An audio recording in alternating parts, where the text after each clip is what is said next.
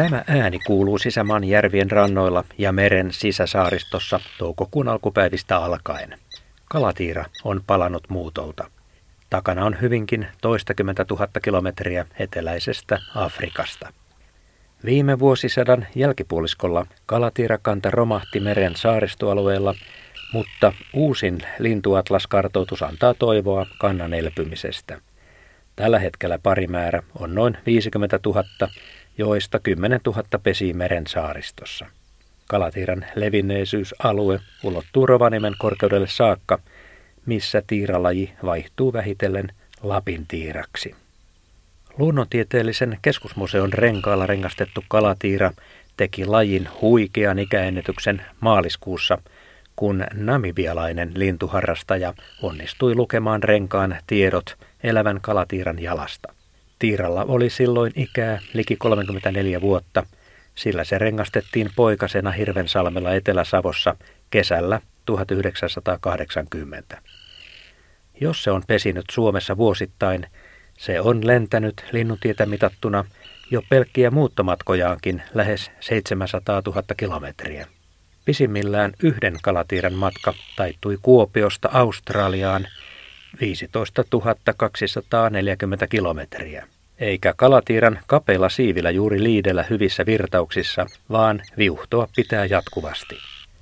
Melkoisia suorituksia. Pikkukaloja ravintonaan käyttävä kalatiira erottuu helposti sen seurana samoilla vesillä viihtyvistä lokeista. Vaikka niiden perusväritys selkälokkia lukuun ottamatta on harmaan valkoinen, raskastekoisiin lokkeihin verrattuna kalatiira on pieni ja siro, kapeine teräväkärkisine siipineen. Terävä nokka ja räpyläjalat ovat kirkkaan oranssin punaiset. Vanhan linnun nokan kärki on musta. Pyrstö on syvään halkoinen. Istuvan kalatiiran pyrstöjouhet eivät ulotu yli siiven kärjen. Kalatiiran lento on kepeätä ja vaivattoman tuntuista. Saalistavan tiiran lento näyttää joskus nykivältä ja poukkoilevalta, ja se päättyy ennalta arvaamattomaan suunnanmuutokseen tai äkkipysäykseen ja syöksysukellukseen pikkukalan perään. Jos pinnan tuntumassa on suurempi pikkukalojen parvi, voi paikalla kertyä useita tiiroja – ja silloin kalaparvi saa melkoisen pommituksen niskaansa. Kalatiira pesii mieluusti yhdyskunnissa. Suurissa yhdyskunnissa pesiä voi olla vieri vieressä. Sisämaan järvilläkin samalla luodolla tai karilla, jopa suurella vesikivellä, on tavallisesti ainakin pari-kolme paria. Ennen pesinnän alkua tiirat vahvistavat parisidettään. Koiras ja naaras kiertelevät yhdessä korkealla ilmassa kitisevin äänin.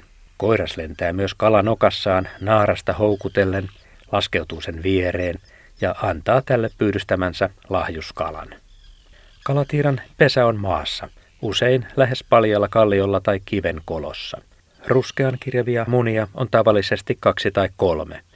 Niiden pehmikkeenä maakuopassa on vaatimattomasti muutama hajanainen korsi. Molemmat emot hautovat. Reilun kolmen viikon haudontajan jälkeen poikaset kuoriutuvat ja ovat lentokykyisiä heinäkuun alkupuolella. Veneilijän lähestyessä pesimäaluetta ensimmäiset linnut tulevat jo kaukaa vastaan äänekkäästi kiroillen. Vaaraksi koettua tunkeilijaa hätistellään päälakea hipovin syöksyin. Ulostellasti ja tuskin saa niskaansa, kuten lokeilta voi odottaa, mutta pahimmoillaan tiira saattaa napata päälakeen vertavuotavan reijän. Pesimäalue kannattaa siis kiertää kaukaa ja antaa kalatiiroille pesimärauha, sillä tiirayhdyskunta on herkkä häiriöille. Missään tapauksessa pesimäluodoille ei saa rantautua kesäpäivää viettämään.